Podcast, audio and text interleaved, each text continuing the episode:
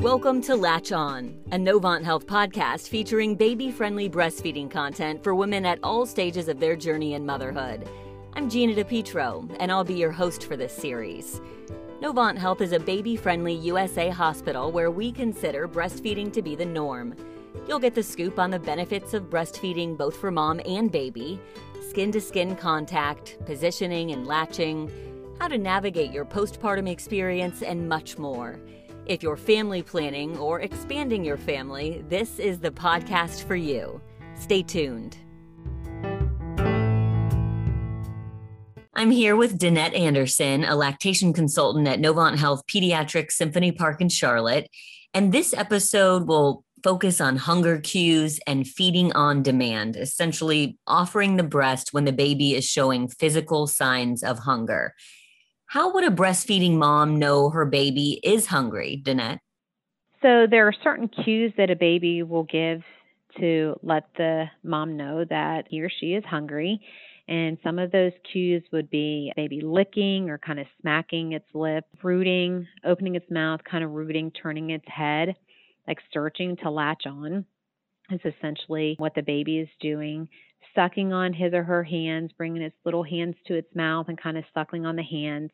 Also, quiet alert state. So the baby's eyes are open and just kind of looking around. That's usually a first sign of hunger. And so all of these are early cues. The last sign of hunger is crying.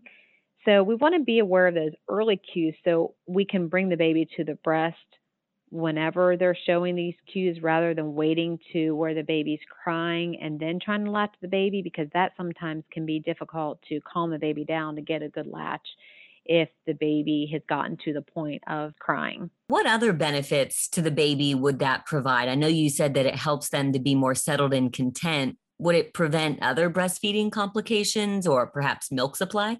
Right. And so it's important to feed a baby on cue to help establish and maintain a milk supply for mom. Feeding baby on cue helps the baby get what he needs for proper nourishment and growth, but also helping that mom establish her milk supply. So we know that a baby is expected, a breastfed baby is expected to feed 8 to 12 times in a 24 hour period. By feeding that baby on demand and waking the baby in the beginning at least every three hours to feed, that's helping to establish a good milk supply for mom and just ensuring the baby's getting what he or she needs. And how quickly would that baby need fed if they're showing some of those early cues? So it would be recommended to feed on demand. So if the baby's cueing, then you want to try and bring the baby to the breast at that time. You know, once again, if, if you're seeing that rooting, sucking on hands, you know, the baby's letting you know that it's hungry. And so bring the baby to the breast then rather than waiting till the baby's crying and then you have a crying baby and you're trying to latch baby and mom's getting all flustered and the baby's crying and you know that can be a little bit challenging.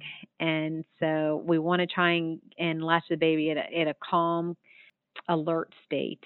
And what if the baby doesn't want to feed? Does it always mean that they aren't hungry or could there be other indications you know, once baby's back to birth weight between 10 to 14 days, then we say it's okay to start allowing baby to sleep like a four hour stretch at nighttime. But if a baby's not feeding well, then yes, that's concerning. So if we have a mom tell us that, you know, baby's really sleepy and I just can't get him to feed, you know, he'll latch on but then fall asleep, then you know we want to look at the whole picture and we want because there can be medical indicators that some, there is something wrong and so we want to make sure that we're not overlooking any of that we find out how many times a day that baby's feeding how many pees and poops that baby's having in a 24 hour period? Are those stools changing color like they should be and getting lighter? Is that baby lethargic?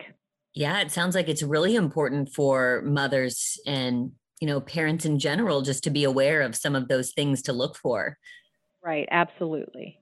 Anything else that you would add around this topic? In the beginning, the first day in the hospital, we're going to expect baby to be a little bit sleepy. So we wouldn't expect 8 to 12 feedings in the first, you know, day of a baby's life. You know, whenever baby first is first born, they usually have feed pretty well within that first hour after birth. Not all babies, but you know, a lot of babies may feed very well right after birth and then get pretty sleepy. So that first day, they're not going to feed that well. They're going to be a little bit sleepier, and that's okay. We expect that. They may only have a couple good feedings out of the first 24 hours.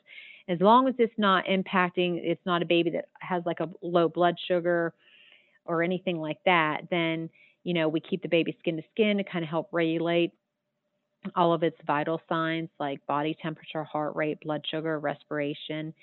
So we're going to keep a baby skin to skin and just kind of watch for those cues. Attempt to feed every three hours, but knowing that that first day that baby may be pretty sleepy. You know, it's been a big day. You know, baby was born, and so they're they're pretty sleepy. And then as we start to transition into day two, babies start to wake up and they start cluster feeding. And during that time, babies may want to eat as often as every hour, and that can last for several hours where they're just kind of on and off, on and off the breast. And parents, you know, usually get concerned at this time that, oh my gosh, like there's something wrong. My baby wants to feed all the time. That's very normal newborn transition from day one to day two. And we really do expect that. From that point on, we should be seeing those 8 to 12 feedings in a 24 hour period. We do recommend, you know, like I said earlier, waking the baby by three hours, so the start um, of one feeding to the start of the next feeding waking the baby by three hours, trying to offer both breasts with each feeding. That way, once again, we are just ensuring that we establish a good milk supply for mom and the baby's getting what it needs. And that also keeping track of those urine and stool output and looking for the change of stool color. So we want to know that the stools are getting lighter, that they're having the number that they should be having, the amount that they should be having, but also that they're getting lighter in color. They start out a black tarry, and then the, by day five or six, they should be turning yellow seedy. So we want to make sure that this transition is happening.